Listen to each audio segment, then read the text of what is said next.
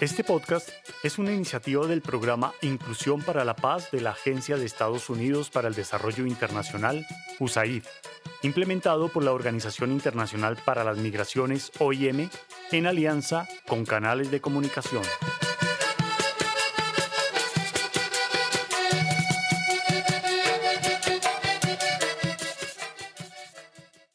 Hoy, en Cuenta la Tambora,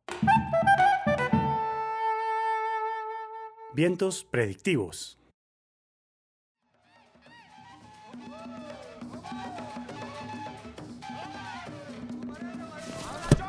Con su sombrilla abierta para cubrirse del sol, Ángela camina por las calles de Uribia. Va a encontrarse con Carmen.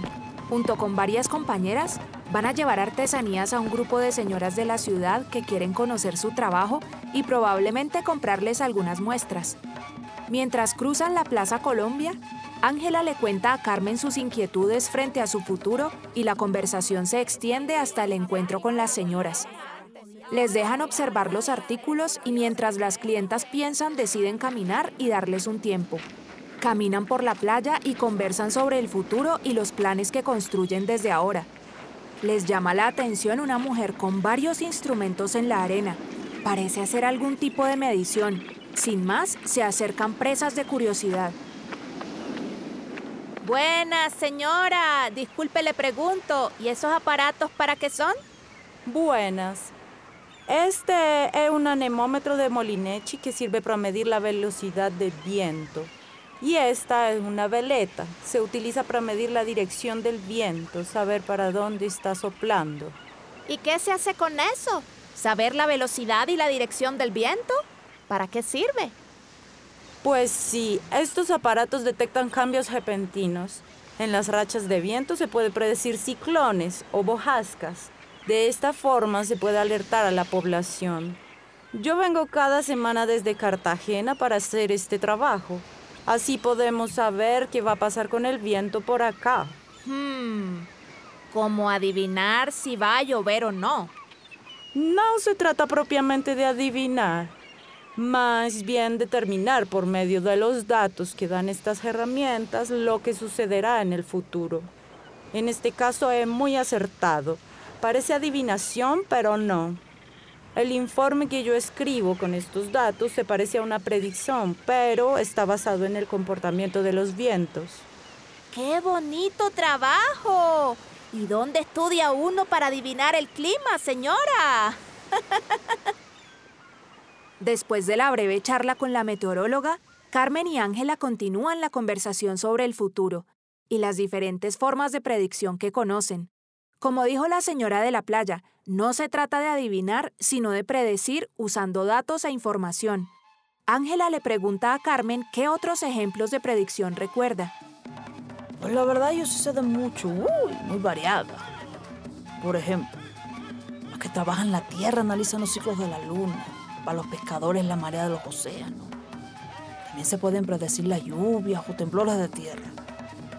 También están los que practican la lectura del tabaco, el tarot, la taza de chocolate. Hasta la panza de una mujer en embarazo. O sea, se la pueden leer para adivinar el sexo de la criatura. Pero el más importante, como sabemos, es el de los sueños. Uh, ahí se sabe. Porque siempre nos dicen algo, nos advierte o nos traen buenas noticias. ¿Y a usted le han dicho algo bonito con los sueños alguna vez? Cuénteme. Uh, claro, si una vez soñé con un chivo blanco y un chivo marrón. Entonces le pregunté a mi abuela en medio de una reunión familiar, como debe ser. Ella me dijo que Malegua quería decirme que iba a encontrar el amor en un hombre extranjero, una lijuna, pero de otro país. Mi abuela me dio varias indicaciones para que el sueño se hiciera realidad, pero no, nunca pasó. Debe ser que algo hice mal con la ropa, con la comida. Mis hijos ya están grandes y a la lijuna, ¡uh! Naita. Bueno, pero está soltera. Todavía puede conocer a un extranjero y hasta tener hijos con él. El horóscopo, la lectura de la mano y todos esos textos predictivos, ya sean orales o escritos, tienen la intención de anticipar o predecir lo que pasará en el futuro a partir de suposiciones, teorías, hipótesis. Además de la meteorología, otras ciencias como la medicina y la física usan la predicción para su análisis. Ángela recuerda haber conversado sobre este tema en clase.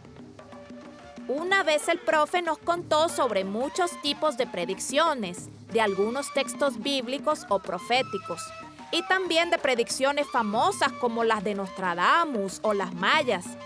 Él decía que eso siempre ha existido, las predicciones científicas y las que no lo son, que se parecen porque usan verbos conjugados en futuro.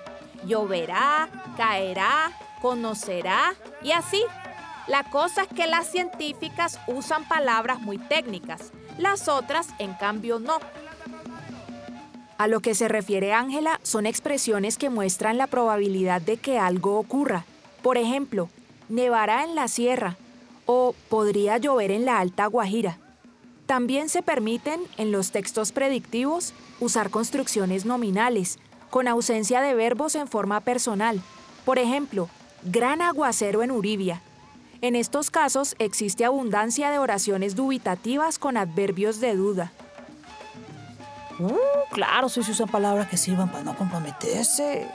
Sí, como tal vez te inviten a comer el jueves o probablemente llueva esta noche. Como suposiciones y teorías. ¡Carmen! Te va a salir una verruga en la cara. Mmm, chacha. Mira, con eso no se juega yo. Regresan al sitio donde están las demás artesanas y las posibles clientas. Era fácil predecir que las señoras comprarían todo y les encargarían más trabajos, pues la calidad y belleza de los artículos hacen que las compradoras los quieran tener.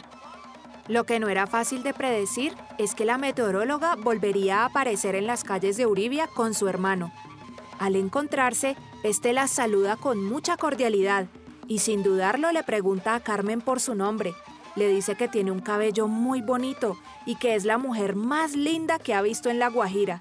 Le dice si le acepta una invitación a almorzar la siguiente semana cuando vuelva con su hermana a hacer mediciones.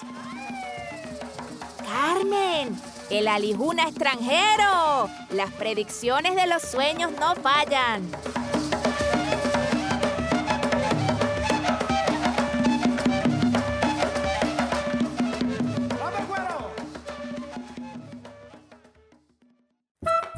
Episodio de hoy se abordó la actividad La interpretación de los sueños, de la Guía del Estudiante para grados décimo y once, área de lectura crítica, del programa Todos a Aprender, en el nivel de educación media para docentes de comunidades indígenas y afrocolombianas.